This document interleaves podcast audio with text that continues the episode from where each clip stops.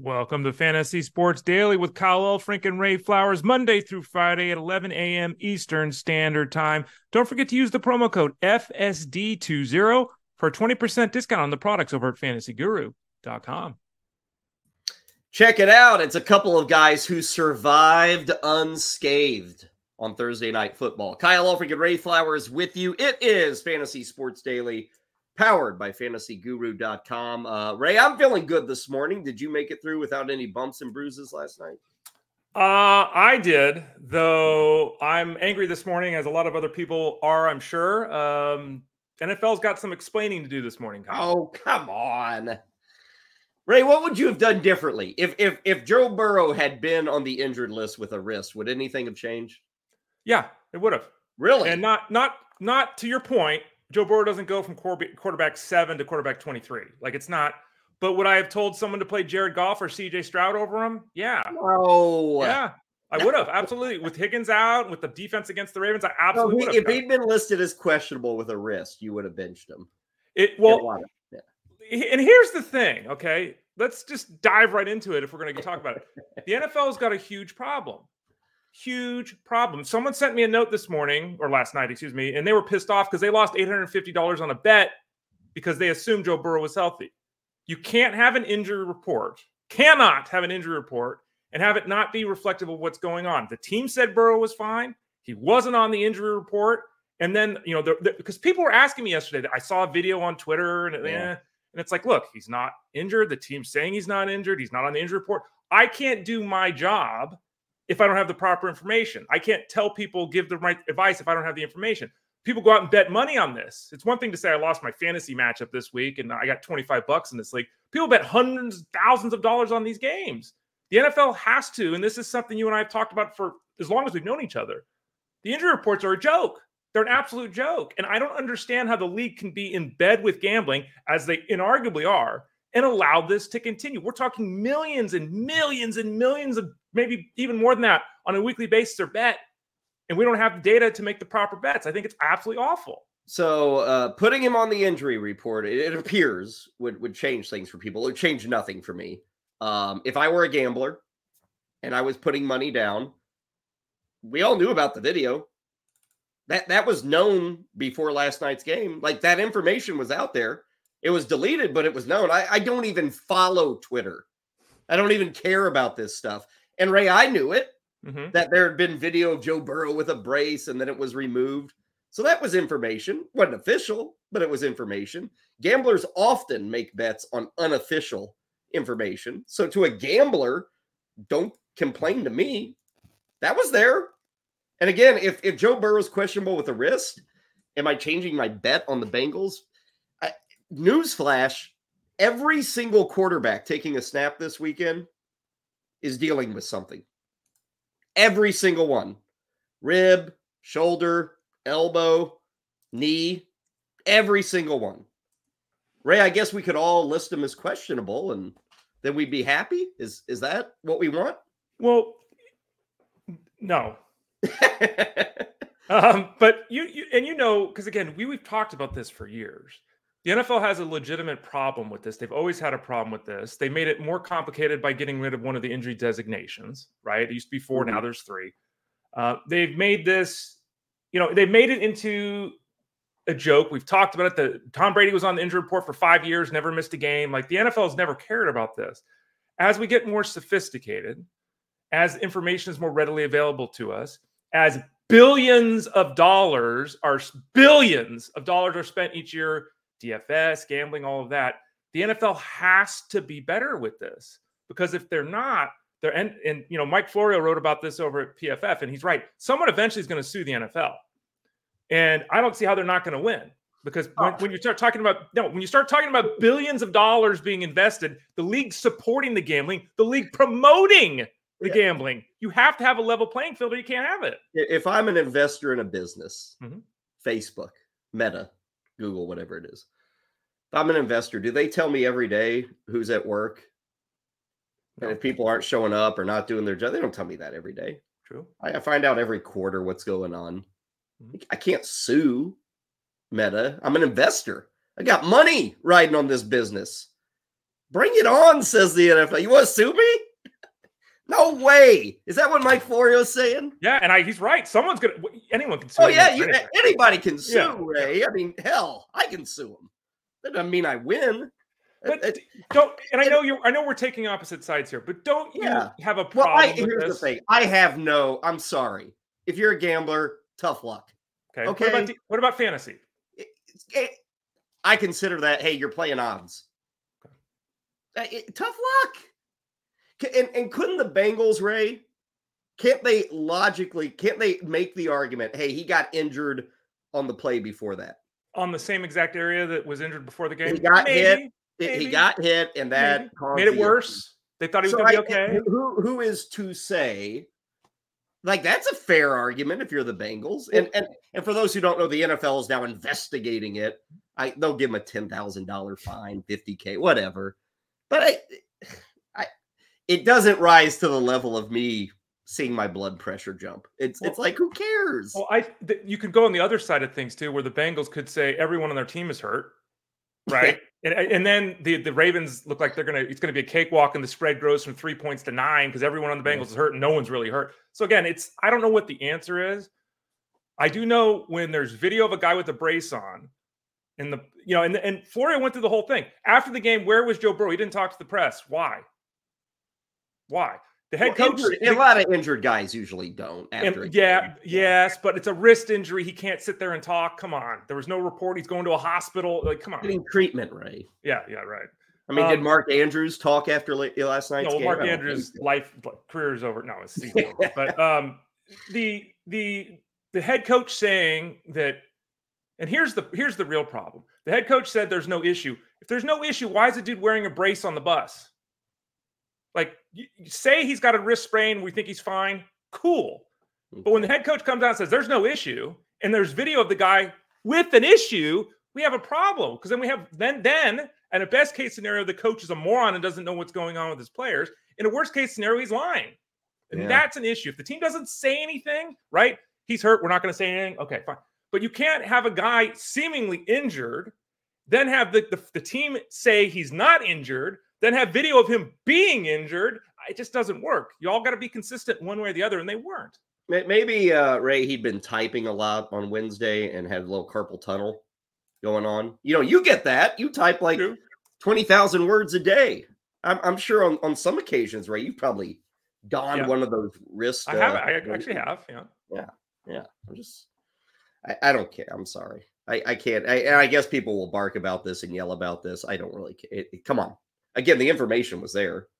Did you need the Bengals to say he risked questionable? But because he saw the information, he yeah, saw but, the video. Kyle, like again, this is not like I said. I'm not. I wouldn't have dropped Joe Burrow 15 spots in my rankings. Like it wouldn't have been drastic. But would I, I think a lot of people would not have bet on the Bengals if Joe Burrow was listed as questionable with a wrist? No, I think they would have not bet on the Bengals if they knew that there, there was a wrist issue that was significant to the point where he was having a problem holding the football. Then yeah. absolutely. Now, was it the hit that did? I mean, everyone saw the video. And he couldn't even like. It was yeah. no, he couldn't. Well, and and and that's part of it, Ray. That he was good enough through a quarter and a half. Looked fine. Looked okay. Throwing passes, everything. I mean, okay. the Bengals looked like the Bengals. Mm-hmm. And then on that one throw, which followed the hit by Clowney, mm-hmm. it didn't work. Yeah. I mean, they can say this was not the first snap of the game True. or the first throw of the game where he's like, "Oh my god, my arm, I can't do it." Mm-hmm. This was after he took a hit. It was after he'd thrown what did he end up with 15 passes. I don't know, whatever the number was. Logically, it probably did happen in the game. It yeah. probably did happen in a moment. And like, and back to the point you made at the start, guys enter every game hurt, mm-hmm. right? Like everyone's hurt. And you know, let's say Burrow was hurt, but he thought he could manage it. He was doing okay, right? Like you said, he took a hit and it wasn't okay anymore. I mean that.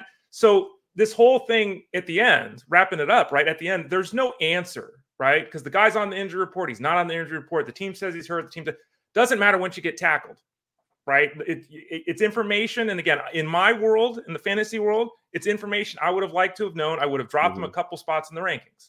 Wouldn't have been significant. Still would have had him as a bottom end QB one, but I would have told people to play Goff. I would have told people to play Stroud. I would have changed by a couple of spots. And it doesn't sound in the grand scheme like that's a big deal. But for the people listening, for the people watching, it's a big deal. And so, you know, you never know who's going to get hurt and how the game's going to go anyway. Burrow could have toughed it out and thrown for 290 and three. And then after the game, you know, had his hand in a bucket and I don't know if I can play next week. Like, you don't know. But yeah. just, it, it's an uneasy feeling around the whole thing, the way it played out. Uh, the Bijan Robinson thing is much more irritating from earlier. That's that's another one. Yeah, good yeah. call. Mm-hmm. Um, that that one, and and really, my major aggravation with that is where the hell was the reporting? Mm-hmm. Like, I still can't get over that. Like, we have sideline reporters, and nobody even mentioned anything about Bijan Robinson until the third quarter. Like, that's what I got a problem with. Right? I'm not angry at the NFL. I'm angry at Fox or whoever the hell. We have sideline reporters that don't even they make up stories. Yeah, Charissa Thompson's make it. Oh my gosh. Which is not the first time she said that. I don't know. I guess it got picked up and, and yeah, but like holy cow, Kyle. Jeez. I mean, is anyone shocked? No, but I'm I mean, saying I, I hate to I hate to crap on my profession, but literally the most useless job in broadcasting. Mm-hmm. Oh, sideline reporters. Yeah, it's useless. But it's like you know we're analysts. She's a re- reporter. You're supposed to be reporting. know. You know? Yeah, it's like she wanted to well, say and, that and in like, why didn't studio. you just say, "Hey guys, I didn't get to talk to the coach. We're not going to do a thing in the third quarter." Yeah, or let's pivot. you know, no one's going to miss it. Yeah, yeah. like, does anybody wait through the halftime to hear what Mike Tomlin said as he was jogging off the field? To it's like a thirty second discussion. I don't need I don't need the head coach to tell me, "Oh, uh, we we got to be better on third down, and we're just committing dumb penalties." like I, I watched the first half. I it, it's totally useless. I never, I never thought when they added that to the broadcast, oh, I've been missing that the first 30 years of my life. never once for a second did I care. You're right. Great for injuries. And sometimes, and that's it. If a guy's on the sideline and you hear something or, you know, they're checking out and, yeah. you know, he went to the Blues, that, that's fine. But mm-hmm. useless things like halftime interviews, give me a break. It's pathetic. It's just, okay. We've already eaten like 13 minutes on this pod, Ray. Uh, we got more on Thursday night football. Joe Burrow was indeed not the only injury that we've got to talk about. Uh, we're going to get you set for the rest of week 11. Rich Maletto is stopping by. We have not had Rich with us through the uh, first set of episodes here on Fantasy Sports Daily. So, looking forward to that. Uh, he will give his thoughts on the upcoming Sunday. And then tomorrow, college football week number 12 gets rolling. Uh, perhaps the guy who will go number one in the NFL draft, Caleb Williams, the quarterback out of USC, could be his final college game tomorrow, which is kind of sudden. I didn't realize that, but if if indeed he's going to the pros, he's not going to play in a bowl game. So uh, tomorrow could be the last game for him as USC takes on UCLA. Chris Rose is going to drop in. Uh, we should also promote Ray what our, our buddy Armando Marsal uh, up on YouTube. He's got mm-hmm. some thoughts on Week 11 as well.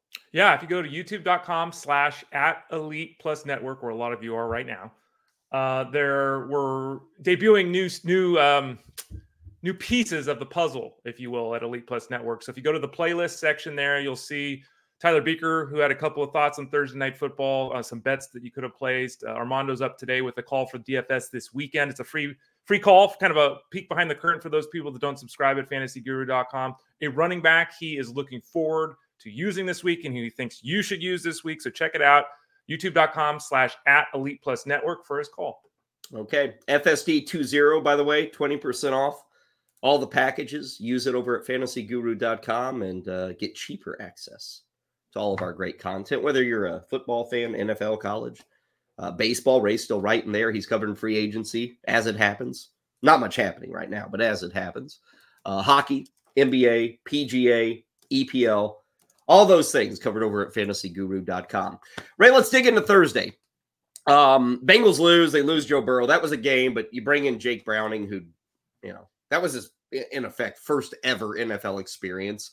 Um, he, he didn't embarrass himself. I, I, thought he was okay. Mm-hmm. Um, but Ray, you got to worry now about the Bengals, don't you? I mean, Ja'Marr Chase got the touchdown last night, but two catches, two catches, 12 yards. Tyler Boyd did nothing. Tee Higgins, who knows about his status? Um, I guess a Joe Mixon owner is probably happy to know they're going to get a lot of work, both both rushing and receiving from Joe Mixon. But if Burrow is missing any sort of extended time. This is a killer for this Bengals offense. Yeah, um, it's bad. And you know, Mixon's been getting a lot of work and struggling for real fantasy relevance most weeks with Burrow. He's going to get a lot of work without Burrow, and it's not likely to lead to fantasy relevance. Uh, we don't know how much time Burrow's going to miss, if any. I mean, it's possible he's back the next week. It certainly is possible, but given what we saw last night and everything right now, we have to be very concerned, very concerned about uh, his at least short term outlook there. And you know, the Bengals they fell to five and five last night, and their season's basically over. I mean, it's possible, right? But they're in a bad spot now. And you laid out the guys that are dealing with injuries, and you know, this I think is an example of something you and I have talked about for a long time. Stacking in the DFS game, fine, right? We're doing one week. If it doesn't work, cool. Yeah you know, when you start talking about, you know, adding quarterback wide receiver, which people love doing in the fantasy game, Joe Burrow goes out. We saw what happened to Ja'Marr Chase last night. So I'm not saying that you can't win and do this. I have a I'm Scott Fish Bowl. I ended up with Josh uh, Allen and, and Stefon Diggs. Right, it's how it played out. It can it can be a boon to your fantasy space, fantasy game. But uh, we're about ready to see what could happen when you do that in the negative sense because it does not seem like Burrow is going to be suiting up next week. Yeah, I, I, think next week's very doubtful for Burrow. We'll just have to see. They're calling it a sprained wrist, by the way. Um, but but again, I guess Ray and nobody else trusts them, so who knows what he's really dealing with. Uh, but but we'll have to see with the Bengals. Uh, by the way, Joe Mixon uh, reached 100 total yards for just the second time, rushing and receiving, second time this year. Um, both games have come against the Ravens and the 49ers. so, yeah, right. People want to play matchups and all this stuff. If you got studs, just play them.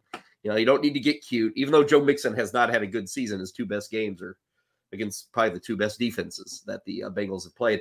On on the Ravens side, Ray, um, Lamar Jackson was a little more uh, appropriate for the fantasy player. You know, two passing touchdowns and fifty some odd yards rushing. They had injuries too. Uh, Jackson was limping the entire second half. He had he had a bit of an ankle issue. Um, he'll probably tough it out, try to play, but again, every time we get to the double digit weeks with Lamar Jackson, we got to worry about getting him to the finish line. The biggie though is Mark Andrews. Uh, Ray done for the season. I mean, the Ravens, and I, I don't know if we're dealing with a high ankle sprain or a broken ankle, uh, but that's a huge loss. Isiah Likely becoming very popular. I think uh, he did nothing last night. You know, Andrews leaves that game. I think it was two targets for likely, no catches. But Ray, I would suspect people who are kind of uh, groveling in the 11th, 12th, 13th spot in their league at tight end, they're probably looking at Isiah Likely for next week. Yeah. And, uh, you know, this is the way it goes, right? In Scott Fish Bowl, who I just mentioned, that's a, a, tight end premium league. I sat on, I looked this morning up. Uh, I sat on Isiah Likely till Halloween, did nothing. He was my second tight end. I was all right. I'm gonna wait if something were to happen to Andrews, and then I dropped him in a couple of weeks later. You know, that's how it goes, right?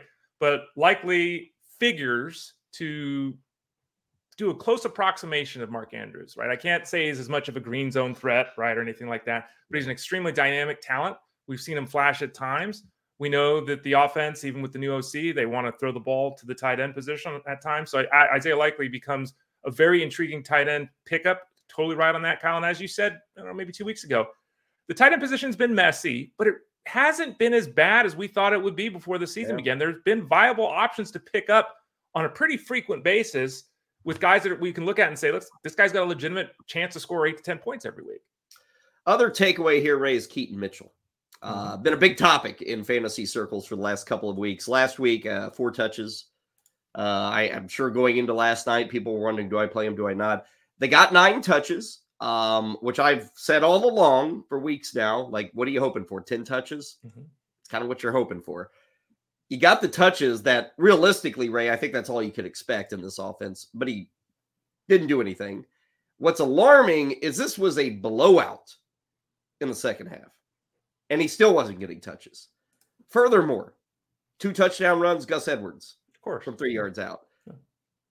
No one can be upset, I don't believe, with Keaton Mitchell. Like the warnings were all there. Ray said them, I said them. Some people didn't say them. But Ray, this is what it is. People can't say, "Oh, I'm J- Keaton Mitchell. What the hell's going on?" Or John Harbaugh use Mitchell. No, this was all explainable and all expected leading up to this game last night. Yeah, and our upcoming guest, Rich Maletto, I saw him on uh, Twitter going at someone saying, "What the hell are you talking about? People were playing this guy. I said not to play this guy. Pinned a tweet or whatever it was." We were pretty resounding in our concern with Mitchell being a thing at FantasyGuru.com. We've all said it, and I think you laid it out well. His role grew, the touches were there, the snaps, like everything, nothing, and nothing happened.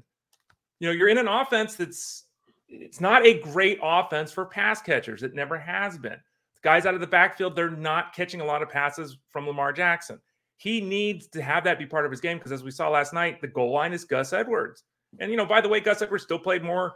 He still played more snaps, and he actually ran more routes than Mitchell. So they're not mm-hmm. even really using Mitchell as a. It's so. Last night is the Mitchell experience, and those people that thought he was going to be a league winner, I mean, again, we said it. he needs to rip off a 50 yard touchdown run. He needs yeah, to do that in order to play him for the moment. You're playing yeah. him for the moment. You're not playing him for the game. No, it's the moment, Ray. That that's the kind of player he is right yeah. now. Yeah, and and a lot of people have said this guy's a league winner. A lot of people said blow your budget to Adam, all this kind of stuff. And again, I've said it. Jeff Mann said it. Rich said it. Like, where is this coming from? Like, he's an undersized, undrafted guy that flashes, and he can be a it can be a very important part of an offense, and he can have big plays, and he's great for the Ravens. But that's different than being someone that you want to play in the fantasy game He's a flex option that's either going to get you five points or 15 points. Is that really where your team is? You don't have a better option to get you 12 points every week at the. Yeah, I think spot? a lot of teams are in that spot, right? well, again, uh, maybe, but that I think speaks to not being active enough throughout the season because Mitchell's just not a good play. Uh, I'm in a league. I think I'm playing you in this league, Ray. Oh, where really? this week, uh, oh, we have two flexes in that league, and I've got Rico Dowdle in there. Well, that's two flexes. Still, that's horrendous. Rico Dowdle. I got like six dudes on by. So, so that's 79 my, yards and a touchdown last week. Kyle, come on. Yeah, he did. If I can just get another 50 points out of the Cowboys this week, I may be able to pull that off again. Uh 34 20. Ravens top the Bengals, and we are off in week 11. Uh, let's take a deeper look at week 11, shall we? Uh, joining us now, a man who uh, work you have definitely been following at fantasyguru.com, whether it's of the football variety, the NASCAR variety, whatever variety. This guy is, is kind of a jack of all trades. Rich Maletto is with us here on Fantasy Sports Daily. Rich, welcome in. I love it. We, we should note Rich is not driving. no, no, no, no. I am parked. I promise I am parked in a little cubbyhole here. Uh, we appreciate it, Rick. Great to see you. Um, thanks for pulling away for a few minutes to kind of preview week 11. Uh, Ray and I disagree on this Burrow thing. He's upset. I'm not. Are you upset with the Bengals for, for not telling us if, if something were going on with Joe Burrow's wrist? Kind of. I, am kind of pissed off at all the NFL teams right now. You know, Arthur Smith makes a joke like, oh, people just want drama. You knew you weren't going to be playing a guy. Like, I understand these NFL coaches don't really give a crap about our fantasy teams. That's not their job to. But let's be real honest about something. The NFL didn't see a decrease in sports fandom like we've seen a whole bunch of other sports, in large part because of fantasy sports. Sports gambling has taken off. We see the leagues promoting sports gambling. And my problem is there's all these employees among these teams all right so let's just look at the falcons there was trainers there was management staff they all knew what was going on with bj rob bijan robinson What's stopping them from calling a buddy, a friend, a family member and letting them know, hey, heads up, this is going on? and when we hear about people writing into Jeff saying they won 60 grand on a contest or eight grand on a bet, things like that, that's significant money. So you, are basically poo-pooing on the fans that support you. You're you're kind of bringing in, from my perspective, integrity as far as the the betting aspect and and this fantasy aspect and you want to be like oh it's just drama i I don't understand these coaches' angle because I don't think that any team is changing their entire game scheme because, oh my gosh, we just saw Joe Burrow in a wrist bandage. That's it. Completely changed the game. We're running 11 people in the box. I mean, this is this is ridiculous. I don't understand why it's so bad to have you're professionals. People are choosing to watch a professional sport. This isn't college. This isn't high school you should be sharing the info. And I know Howard Bender talked about it on the show. He happened to mention the, the brace. My wife mentioned it to me right before the game started. I had no idea between the writing and traveling, answering mm-hmm. questions. I didn't hear any of it. Then I see him talking about it on the game, and it's like, what are we doing? And then afterwards, Zac Taylor's all, oh, yeah, I mean, there was nothing. Well, then why was something on his wrist? Like you're outright lying to my face and expect me to be like, oh, okay, yeah, there's no problem. Like I just, I'm really upset with it. Ever since they changed the injury designation, which was going to make it better, it's actually gotten worse. And I think something needs to happen. We don't have any beat reporting. We got beat reporters that actively admitted to misleading or not sharing information because the team didn't want them to. We've got teams that think it's a joke to just crap on fans. And, and I understand they don't care about fantasy, but it's It's helping support your career. Be honest about that. Mm-hmm. And and we can't get any valid info. Come on. Skip Bayless, we thank you for joining us today. That was pretty good. That actually made sense, unlike Skip Bayless sometimes who yeah. goes off. He's on your side, Ray. So, yeah, he so is. You, you Rich is a smart here. guy. I knew it. Um, Rich, let's talk about a, another scenario. This one has an injury. We know there's an injury, and so let's adapt to it. That's the Browns situation. They've lost Deshaun Watson with the shoulder issue. We thought it was going to be PJ Walker. It's not going to be PJ Walker. It's going to be DTR under center we know they're going to try to funnel things through through the ground attack, right? We know that we've seen that recently. We'll see that continue. What do we do with the pass catchers and specifically Amari Cooper with the Browns? How do you prognosticate his value moving forward with the uncertainty at quarterback?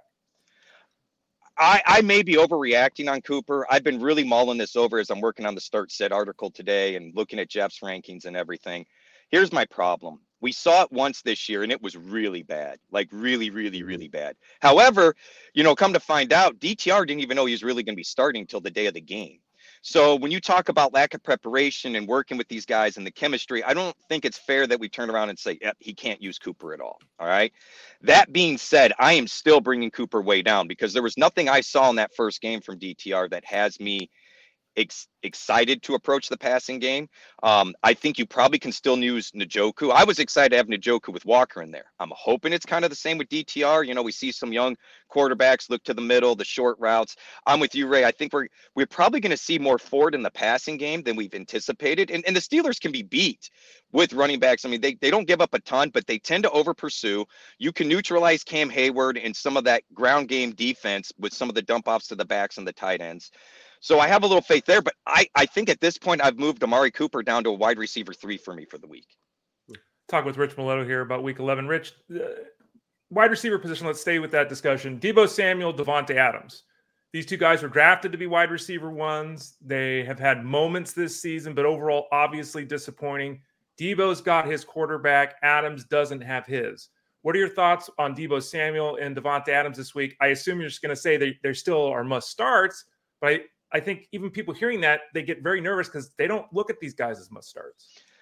You know, I think expectations are something we've got to do a better job in fantasy in general. Like just because they're not living up to wide receiver one expectations doesn't mean their failures are not usable, right? I, I heard you earlier talking about, um, I think it was on yesterday's show on the radio. Adams slots into that wide receiver two ish range for you. I think that makes a lot of sense. Now, how many of us aren't starting all the wide receiver twos we have, right? I mean, I don't know. I don't know why you would want to drop down to a wide receiver three, wide receiver four type level if you have these guys out of more than just its spite. They're not living up to expectations, so I'm not using. So you're 100% right as far as where I stand. They're both must starts for me. They're both wide receiver twos in that range. Um, it's hard for me to suggest playing Deebo over Adams, even with the way Adams has looked over recent history. I am a little concerned on the rookie quarterback especially with the total yards. You know, Pierce has got them playing kind of an older school type of football thing. We're seeing more Jacobs, so the passing volume's not there. I might lean Deebo over Adams, you know, for start sit type of thing this week, but they're right next to each other, and I really don't want to be sitting either of them. You mentioned that start sit column, Rich, and it'll be out later today at fantasyguru.com. This one's going to sound crazy, but I wonder if there's any legitimacy to it because we, we got millions of players. So somebody's probably thinking this. Josh Allen, Things are bad for the Bills, and now they have the Jets. New offensive coordinator. Should anybody be considering a benching of Josh Allen as their QB this week? I caution everybody before they start getting mad when they if you know football and watch the game, you see bad play. We see it with Jordan Love, we see it with Josh Allen right now. Check your fantasy points before you just start assuming sitting somebody. I mean, Josh Allen is still, depending on your league, anywhere from QB1 to if it's real heavy on turnover points, negative points to like QB3. Why on earth would you even consider not starting a QB one or three? Like overall, I'm not talking tiers here. Like overall QBs out there, he's first, second, or third. There's no way that I'm benching that for anybody. I don't care what their name is, and I don't care what the you guys talked about it a minute ago, especially you, Kyle. forget this whole matchup nonsense. We get way too creative on the matchups. And if you think that's smart, go look at the DFS contests that win every week. There is always one or two jobbers in somebody's lineup that had a terrible matchup that you're like, why would you use them? And they ended up being the reason they won the contest. We overplay the ma- coaches know the matchups too. You don't think they adjust? Like we overplay the whole matchups thing, in my opinion. Rich, we talked about Mitchell uh, with the Ravens, and I, I mentioned the fact that you were anti Mitchell for the reasons that we were too. Let's shift things over to a similar type of player who's likely to return this week. It's De'Von Achane with the Dolphins. Mostert obviously is, you know, Mr. Touchdown, kind of like Mr. Edwards. He's Mr. Touchdown. He hasn't necessarily done a lot of great things on the ground overall the last couple of weeks. The Dolphins are content at times to run the ball 18 times and not really establish the run. How are we looking at assuming Achane is active? Oh, we did, there he is. Did we lose Rich? Oh, Rich is back. I'm here. How, how do we uh, anticipate the breakdown being this week? Achane and Mostert. We're all starting Mostert. Should we be starting Achane? I'm using Achane. Um, it. I have been calling Mitchell Achane light, right? I mean, very kind of similar size game. That said, these are very different offenses. Very, very, very, very different offenses. Very different um, ways the offenses attack the defenses. I don't think Achane is going to be that 15 touch guy. But the way the Dolphins use him, look, we were using him as a 7-10 touch guy before the injury. So I guess from my perspective, I'm going right back to what I was using before. Um, I think we need to be a little bit temper expectations here. The 70 point game that everybody wants to remember, you know, is is a bit of a farce, so to speak. Mm-hmm. But personally, I think as bad, especially as bad as running back has been, I can't see Achane being any lower than say a low end RB two for me for the week. Devin Singletary. Mm. What do you do with him? I mean, he's, Man, he's that's a tough dreadful, Rich, all year, but last week he went off. Houston has Arizona. Is it, it looks like Dameon Pierce is going to be out. Noah Brown could be out too, by the way. Um, mm. Singletary is he a top twenty running back this week? I, I almost feel like he has to be just because the field is is littered with nobodies. Here's the thing: if Pierce is out, I don't know how you can't have Pierce in the top twenty-five at the very least top 30, right? I mean, I think that's being even way over the top conservative.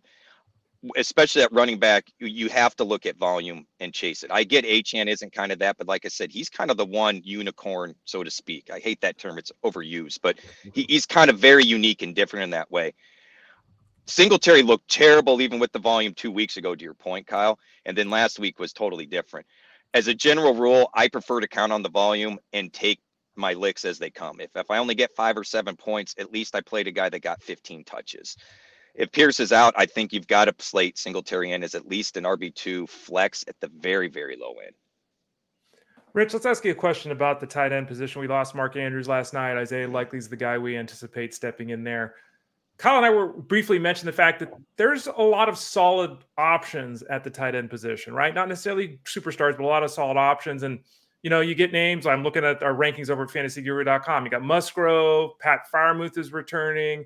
Okonkwo, we're still hoping maybe Albert O does something. Number one, is there a tight end you've identified this week as ah, this guy's standing out? And secondly, what are your thoughts on Freiermuth? Because I've seen multiple people pick him up. Wasn't really part of the offense early on, didn't do anything early on, had multiple injuries, but some people, I guess, are desperate this week and they're going with Pat F. So I like Musgrave still. He's been getting, I mean, the tight end's been crappy, right? But Musgrave is getting that four, five, six types of targets a game, just like all the other ones we're counting on. If you get the touchdowns, if you get the yards, you're fine. Um, I'm not real impressed with with. Um, oh, now I'm getting tongue tied on Chiggy. Well, not yeah, Pickett. I want no part of Pickett. I mean, we can address Freiermuth. I, I'm avoiding Freiermuth. I had to mm-hmm. activate him off of IR, and it's ironic. I, I'm, it's a very crappy team I'm in a rebuild with, and I threw him in on the you know back into the active roster. I'm like, I I'm not using him. I've got no desire to use him. I mean, Connor Heyward actually filled in pretty well, right? Um, and it was nothing. So, and I, I'm with you, Ray. I've heard you talk about Ray on, uh, on, Pickett a few times. Look, I was kind of on an island going into last year saying avoid Pickett. I want nothing to do with him. I think he's a bust. I don't think the Steelers can draft a quarterback well. I don't think they do a good job evaluating quarterbacks. I want nothing to do with him. And this offense is atrocious without him. I think you've been spot on with your your take on this entire offense. So, um, the one tight end, and he played last night. He was in my streamer article, but the one tight end I've kind of flagged and eyeballing was Hudson. Um, over the last three weeks now, with last night's game, he's getting that consistent tight end targets that you're looking for, and nobody's really looking at him. Now, that said, that was with Burrow. I don't know. I need to reevaluate the whole thing with with Browning at quarterback.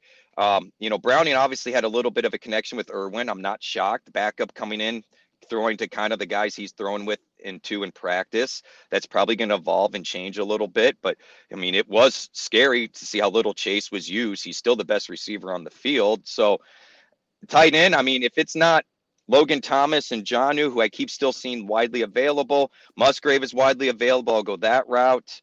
Um, I really don't want to get into Chiggy at Tennessee. Uh, maybe if Levis starts turning it on, we can reevaluate that. I'm out on Freiermuth. I don't want anything to do with with the Steelers' passing offense.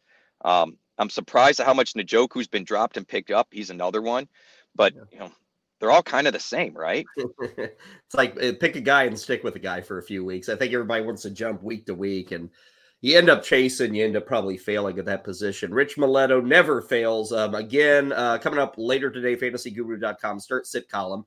He's in Discord a lot. Um, earlier in the week, by the way, he's got uh, some streamers.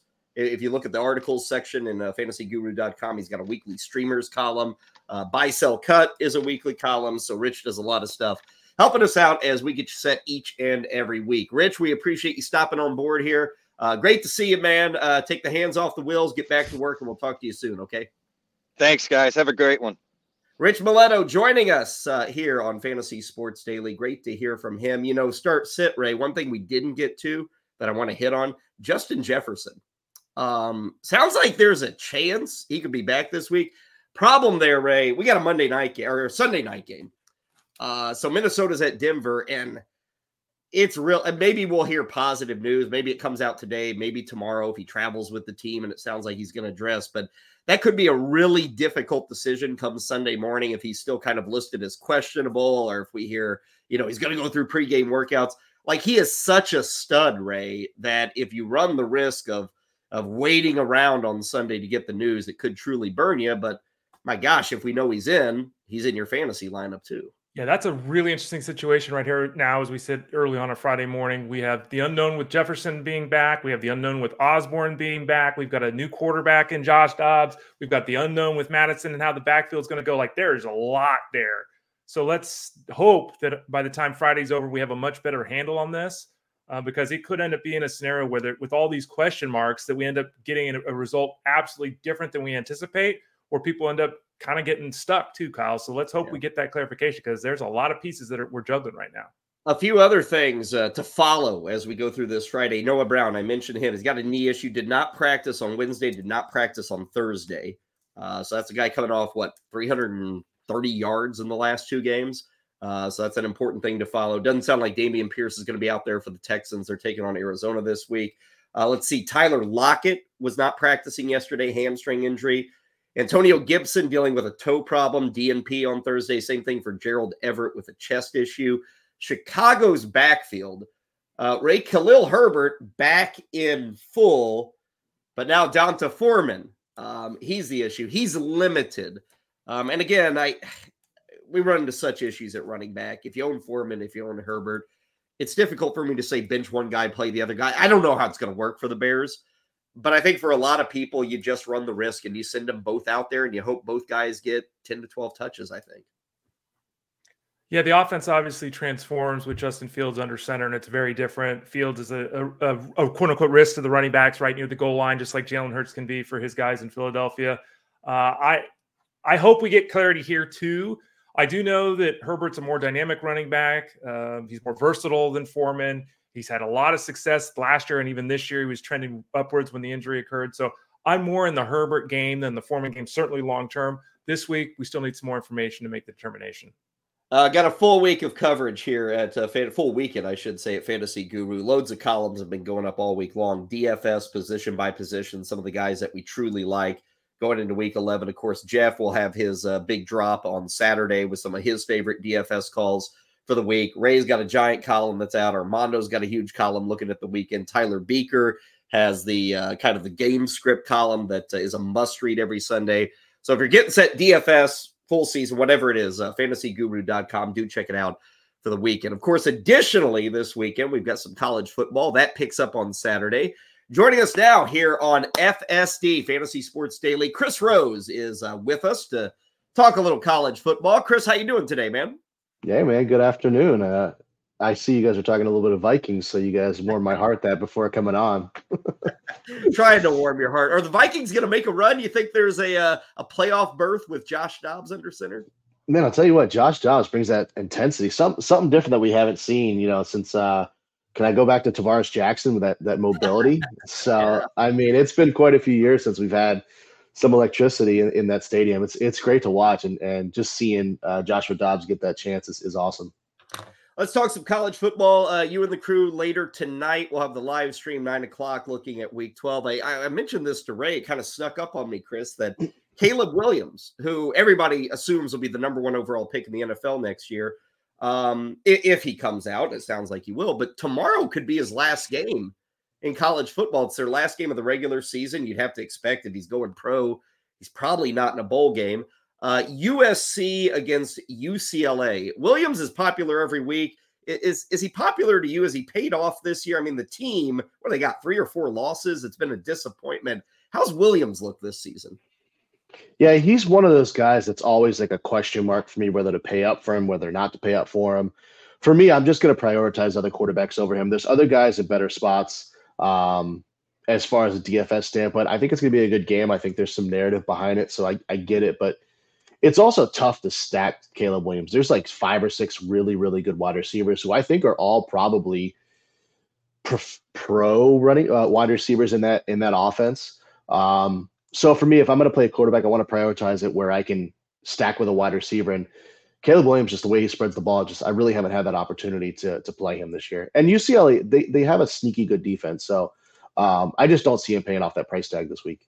That USC game against UCLA, uh, part of the uh, early slate, uh, which locks at 12 noon over at DK. It's also, I think, part of the 3:30 slate if you want to focus on that. Uh, biggest game probably tomorrow is also in the Pac-12. Um, Washington taking on Oregon State. I, I, think DFS players, Chris, they're they're fairly familiar with the Huskies and, and what they can do. How about Oregon State? Um, I don't know if they've snuck up on people, but DFS wise, do the Beavers have much to talk about going into this game tomorrow? Yeah, I think we've seen DJ Uiagalelei really take a step forward. You know, going in that that uh, Oregon State defense, they're facing a Washington defense that's 364th in the nation against quarterbacks. Damien Martinez coming off a four touchdown, 146 yard game. He's been really good. And then the wide receiver, Silas Bolden, Jack Velling are, are guys that you can kind of stack with DJ. I think it's going to be a really good game. And then on the other side, of course, you have Rome Odunze, Ja'Lynn Polk, and, and Michael Penix, who, uh, as a Vikings fan, I, am kind of hoping that Penix falls to Minnesota. I just think he's been absolutely phenomenal this year, um, just spreading the ball, especially with with losing one of their, you know, Jalen McMillan, who's probably one of their probably I would say he's, he's their number one receiver. Losing him, the Penix has still looked good. So I think on paper this is a really good game, really good night night slate game, uh, and you can play both sides here. Yeah, that Washington team uh, still fighting to get into the playoff too. They're currently number five, so this is a huge game for them yep. as they try to sneak into the top four. Chris Rose hanging out with us talking college football week twelve. Uh, one of the teams that is in the top four is Michigan. Um, you know, we've got all the Jim Harbaugh stuff going on. Didn't matter last week; they took care of Penn State. They play in the early slate, 12 noon kickoff against Maryland. And I was looking at the Terrapins. They, they gave up 51 points, Chris, to Penn State. And Penn State yeah. doesn't have much of an offense. Uh, Michigan, I mean, are, are they going to roll? Is this a 50 point spot for the Wolverines, you think, tomorrow? Yeah, I think so. JJ McCarthy, uh, Corum, Roman Wilson. I think this is all good spot for all three of those guys. This is an interesting stack. Probably one that's going to be lower owned just because of the lopsidedness of this game if Baby Tua can put some points up for Maryland, this could be a really interesting game stack where you can play both sides. But for me, I think McCarthy is a really good spot, and then Roman Wilson, who we've seen him put up several touchdowns, several games where he's put up multiple touchdowns, uh, and he's still pretty cheap. Yeah. Uh, you mentioned that that early slate, twelve games, uh, so it's a biggie, and it does include some of the three thirty games. Uh, in that three thirty slot, we have Georgia, Tennessee. Um, it's also showdown available if you want to just play that game between the Bulldogs and the Volunteers. Any names that you like uh, for people if they're playing showdown? Are any of the slates looking at UGA against uh, Tennessee? Yeah, probably McConkey is probably my favorite play in this game, but for me, it's if, if this is just going to be a, a, showdown slate, it's one of the games that i would rather watch uh, and of course root for Tennessee to, to knock off Georgia, kind of how they did Alabama last year. Um, but it's it's really you know DFS wise, it's a tough game because both both offenses are kind of up and down. Um, with you know, I think Joe Milton's another another. Of course, if you're going to play, you're going to you're going to play Joe Milton and, and and kind of run it back with with uh, McConkey there. Yeah, big game between the Bulldogs and the Volunteers. That game in Knoxville, so maybe the biggest test that Georgia has had this season, taking on yep. the Volunteers there. Um, I, I was looking at prices for this week, Chris, and of late, I don't know why, but I've stumbled on some Clemson Tiger football. I'm not, I could care less about Clemson, but I've just stumbled upon it. Watch it on a Saturday. Phil Mafah, the, the running back, I was I was looking at his price for tomorrow, and it's like fifty seven hundred bucks. And it, the dude, the last three weeks, I, I looked it up, seventy or about seventy carries, and over four hundred yards rushing. Fifty seven hundred bucks against North Carolina is is it cheap? Is it fair? Is is he? somebody to consider because a lot of the other running backs are more expensive. What, what do you think of Phil Mafah? Yeah, Mafah in that in that game against Notre Dame had 36 carries, filling in for uh, for Will Shipley. Um, and of course, Will Shipley, if you if you're gonna look at both price tags, Shipley's only two hundred dollars more. He had only had 11 carries last week, but he still put up 77 yards and a touchdown. Uh, on the other side, Mafah did have the majority of the carries. I think you could play both guys if you need you need to save some money. I'd go to Mafah. He's he's probably going to get a majority of the carries. He'll probably get Again, probably 17 to 20 carries, while you'll see Shipley a little bit more involved in the passing game. But I think both guys are very interesting here. Couple more questions, Chris. Uh, we always like looking at, at totals, and, and usually in college football we get you know multiple games in the upper 60s, sometimes 70s. Tomorrow isn't necessarily um, you know there's a lot in the 50s and such, but nothing really jumps out except uh, for LSU and Georgia State, which is in the seven o'clock evening window. That game's over 70, and LSU is favored by more than 30 points. How popular should LSU be for that evening slate? Because that's a big number, it's a huge spread. They've got talent. Do you like to play the Tigers in that sort of setup? Yeah, I think this game's over by the half. You know, guys like Jayden Daniels, I think he's only going to play a half here. I don't think they really have to play these guys more than that. Um, Logan Diggs is doubtful in this game, the running back. So we may see a mix of Josh Williams, Kaleb Jackson, Noah Cain. I think you could play Josh Williams here in this spot. I think it's a good spot for him to get some some in-game reps behind Logan Diggs. There is a little bit of narrative here. Malik Nabers has a chance to break LSU's all-time record in, in uh, career receiving yards. So I think he's like 284 yards shy of that. He has two weeks to break that. I think you're going to see Jayden Daniels kind of feed him the ball and break that record. Um, just a good good game to really do that against a, a lower Division One school with, with, and Georgia State really hasn't played well uh, over the last couple games. If you're looking for someone to play in that in that game, uh, Darren Grainger, dual threat uh, quarterback who has been good on his legs, just hasn't really been good with with uh, with passing. But he's a guy. Um, if you're going to try to get some exposure to that, is is the guy to really uh, target there. Chris going to be part of our college football live stream later tonight, nine o'clock. They do it every Friday night. Uh, wonderful job to kind of get you set for Saturday. Of course, Discord is hopping on Saturday morning into Saturday afternoon. Chris and the rest of the guys, Russell, Mike, all those guys helping you out with uh, decisions. Uh, any news breaks, they're going to let you know in Discord. Cheat sheets will be out, all that stuff coming up tomorrow. In closing, Chris, and, and I know tonight you guys will dig deep on this with some of your favorite stacks, but is there an overlooked stack as in, anywhere on the Saturday set of games? Is, is there a team that you think is going to be uh, too under owned that people can uh, maybe take advantage of with a stack? So I'll give you three teams that I'm looking at to kind of build my lines around. Number one being James Madison. If you look at what Jordan McCloud's done over the last three games, 11 touchdowns at the quarterback position, and then the wide receivers are just unbelievably underpriced. Reggie Brown, Elijah Sarratt, they both went off last week. McCloud throws them; they they get targeted eight to ten times a game. So those are the three guys that are going to be in my core for for this mm-hmm. week. Then again, on the and the other two teams is, is a game stack here with Houston and Oklahoma State. Donovan Smith, Joseph Manjack, Samuel Brown, the Houston side. Then the Oklahoma State side, Alan Bowman, Ollie Gordon, who really had issues in the rain last week against UCF. I think it's a good bounce back spot for him here. Rashad Owens and Brennan Presley are the guys that I'm targeting in that game. I like it, like it a lot, uh, folks. If you're looking for more insight um, and a way to enjoy your Saturday, believe me, it's a lot of fun with multiple slates, a lot of games going on, yeah. tons of action. And unfortunately, we're nearing the end of the season. I think we got this week, next week, and then we're into championship week for the conference play. So really, only two full weeks uh, to go with all these games going on. Uh, Chris, awesome stuff. Good to have you on the uh, live stream. Uh, welcome to the pod. We'll do it again and uh, have a great weekend. Okay. Thank you very much. Have a good week. Chris Rose hanging out with us on Fantasy Sports Daily. Cannot promote it enough. Later tonight, if you're looking for a college football edge, looking to win some cash in DFS, check those guys out at nine o'clock. Uh, Ray Flowers back with us.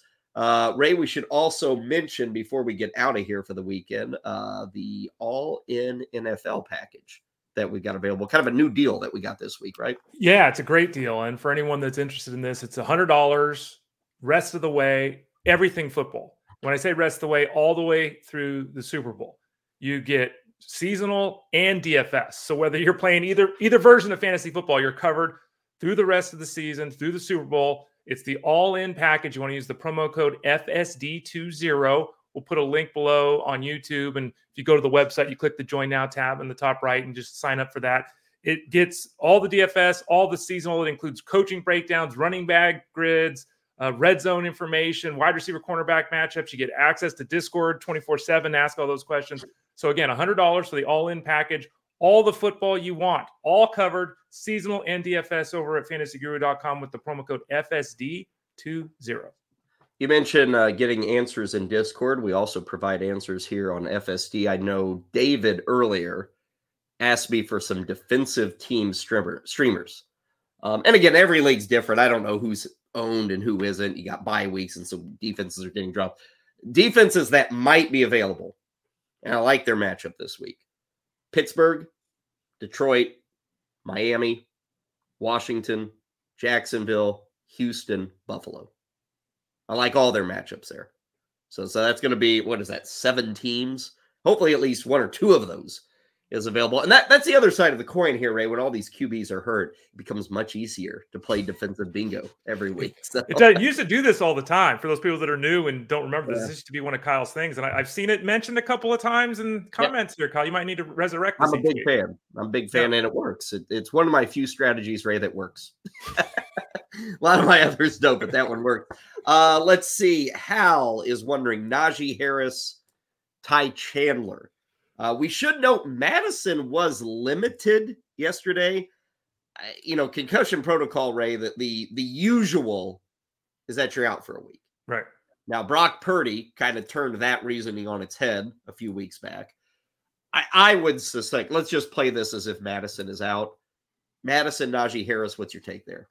If Madison is out, I would start Chandler over Harris. Obviously, if Madison is in, it would go the other direction. I think the Steelers uh, they we've talked about this earlier in the week. They want to establish the run. It's their identity of their offense at this point. I don't know how successful they're going to be at it this week. I would be interested in going with Chandler. Again, we talked about this earlier too. We still aren't certain about Jefferson. We're still not certain about Osborne. We're still not certain about Madison. So it's really tough to make the call now. Even if we say Madison's out and Chandler's in, it's tough to know what the offense is going to look like.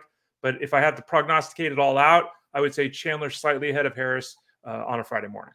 I think I'd go Najee in that one. I, I think Pittsburgh is just going to be crazy, mm-hmm. and and I think both Jaylen Warren and Najee Harris are getting twelve to fifteen carries. I think that's fair, if, if not more mm-hmm. touches. So I, I kind of like Najee Harris at least for me. Defense is tough though against Cleveland, uh, certainly, but I kind of give the edge to Harris. A little more of a known quantity, I think, on that one. Uh, to finish off a discussion we had yesterday, uh, MVP Shohei Ohtani, American League, un- unanimous.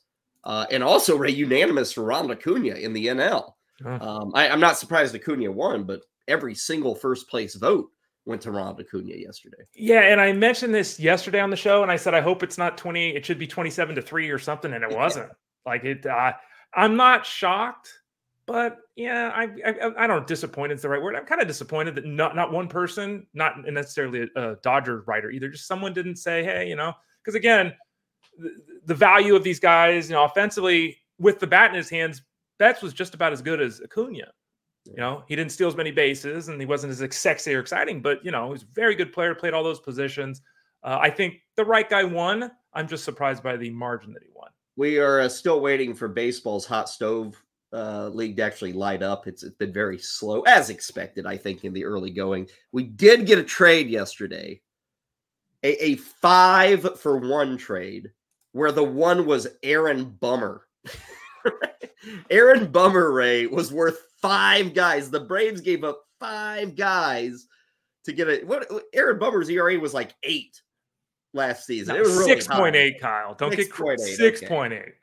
Much better than I gave him credit for. Um, and Mike Soroka, I guess the Braves just gave up on him. You know, this is really interesting. Yeah, it's a really interesting one because Bummer, the ERA wasn't indicative of how he pitched. He's a very solid left-handed reliever who gets strikeouts and grounders. He's a very good addition for a Braves team, but the cost seems high, and it, I think it basically comes down to all the beat writers said they wanted to keep Nicky Lopez, but they weren't going to pay him four million dollars. Okay, fine, he's kind of a, a spare piece. It's really fascinating to see Shuster and Soroka also in this deal, like you said, these are guys that at various points, this just this 2023, the Braves were telling us we're going to be part of their rotation.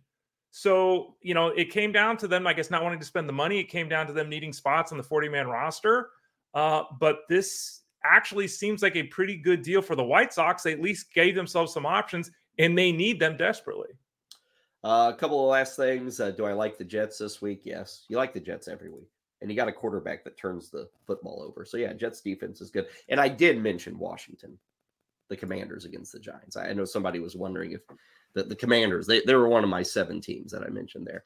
Um, okay, Ray, chock full, man. Um, we, we didn't get the hockey today, but Ray and I are both wearing hockey gear. Interestingly enough, Ray's got his Ovechkin. Yep. Um, I, I, wanted to make sure that Ray didn't bully me today. L- last night, his Sharks demolished my Blues. Like and the Sharks, they're one of the worst NHL teams we've seen in like over a decade. And I think they won five nothing. It was ugly. So I wanted to make sure Ray didn't bully me around. So I, I, I got out the blue note. Yeah. Well, it was five to one, Kyle. You guys got a goal there. Five to one. Okay. Five. Yeah, there was that late goal. I, I'd fallen asleep by that point, I think. Uh, Ray, have a great weekend. Uh, Monday will be our big recap show. I think we'll have Ryan Clifford with us to preview the, the huge showdown on Monday night, Philadelphia and Kansas City. Uh, so we'll get going at 11 a.m. Uh. Eastern next Monday. Ray, enjoy uh, a couple of days, not of rest because it's football season, but we'll talk again on Monday. Okay. Looking forward to it. Use that promo code, folks. FSD20 over at fantasyguru.com. We will see you Monday. It is Fantasy Sports Daily, powered by fantasyguru.com.